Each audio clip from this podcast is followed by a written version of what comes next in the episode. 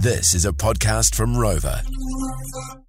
Katie, my wife, our we had our one year wedding anniversary over the Yeah, weekend. cute man. Happy anniversary.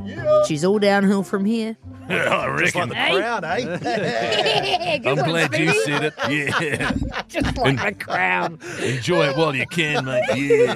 So now I'd just like to bring up one thing that I have s- absolutely noticed since pretty much day dot um, with Katie is something that happens in the kitchen. Now I'm just going to explain what a normal night would be like when we're cooking dinner.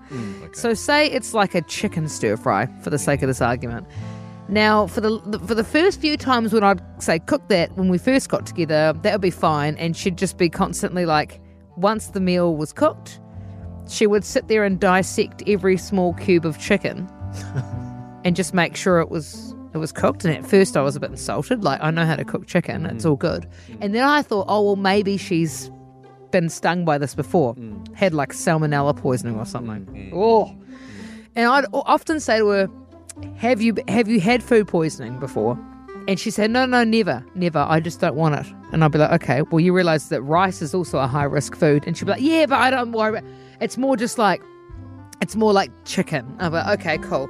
So since then, she's obviously got more comfortable with me, and now she makes me wear gloves whenever I cut chicken. Ah, and the oth- What now? and the other day, I had friends over, and they were like, "Why are you wearing those gloves?" I was like, "Oh, no." I was like, "Oh, it's best just to not go into it, guys." No, no, no. Why? Why are you wearing those gloves? Do you like? Is it? A, do you have a ta- new tattoo on your finger or something? I was like, "No, no, no, no. Don't talk about it." I was like, "Oh, Katie won't eat the chicken unless I wear gloves." They're like, "What?" I was like, "Yeah, yeah." And also, you guys are going to need to take this home afterwards because she won't let me reheat it and eat it because I might get sick. Oh um, boy. But also, if we ever get butter chicken, I'm not allowed to eat it the next day. really?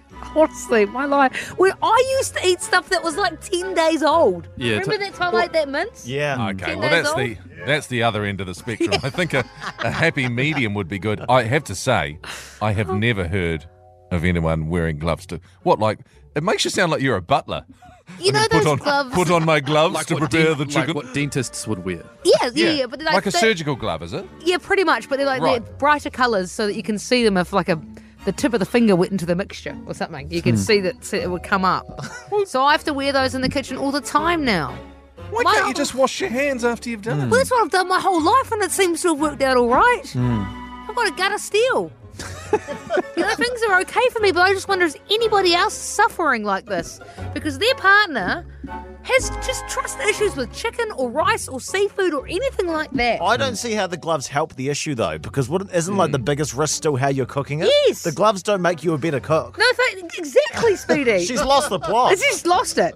She just she needs control. So is in it there. that is it that Katie is paranoid that your hands are dirty and you're transferring that onto the chicken, or that you're transferring raw chicken onto the your chicken? hands? Yes, I think it's that the chicken would be on my hands after. Ah, yeah. Okay. Or so- Uh, But I then you just actually don't know. the Wash answer your to hands that. with hot water. And, oh, She's worried about getting salmonella during your snuggly bugly time after you've been cooking that night. Yeah, and let's face it, let's face it, Speedy, that would be the worst time to get it. Hi, Kerry.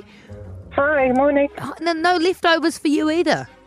No, I can't. I can't. I know I can do it, and I'm, you know, if I really have to, I'll have leftovers the next day. But otherwise, it all goes to my kids, or you know, when we have like butter chicken or stuff like that, and there's leftovers. Yeah. No ways I'll eat it the next day. My kids have it.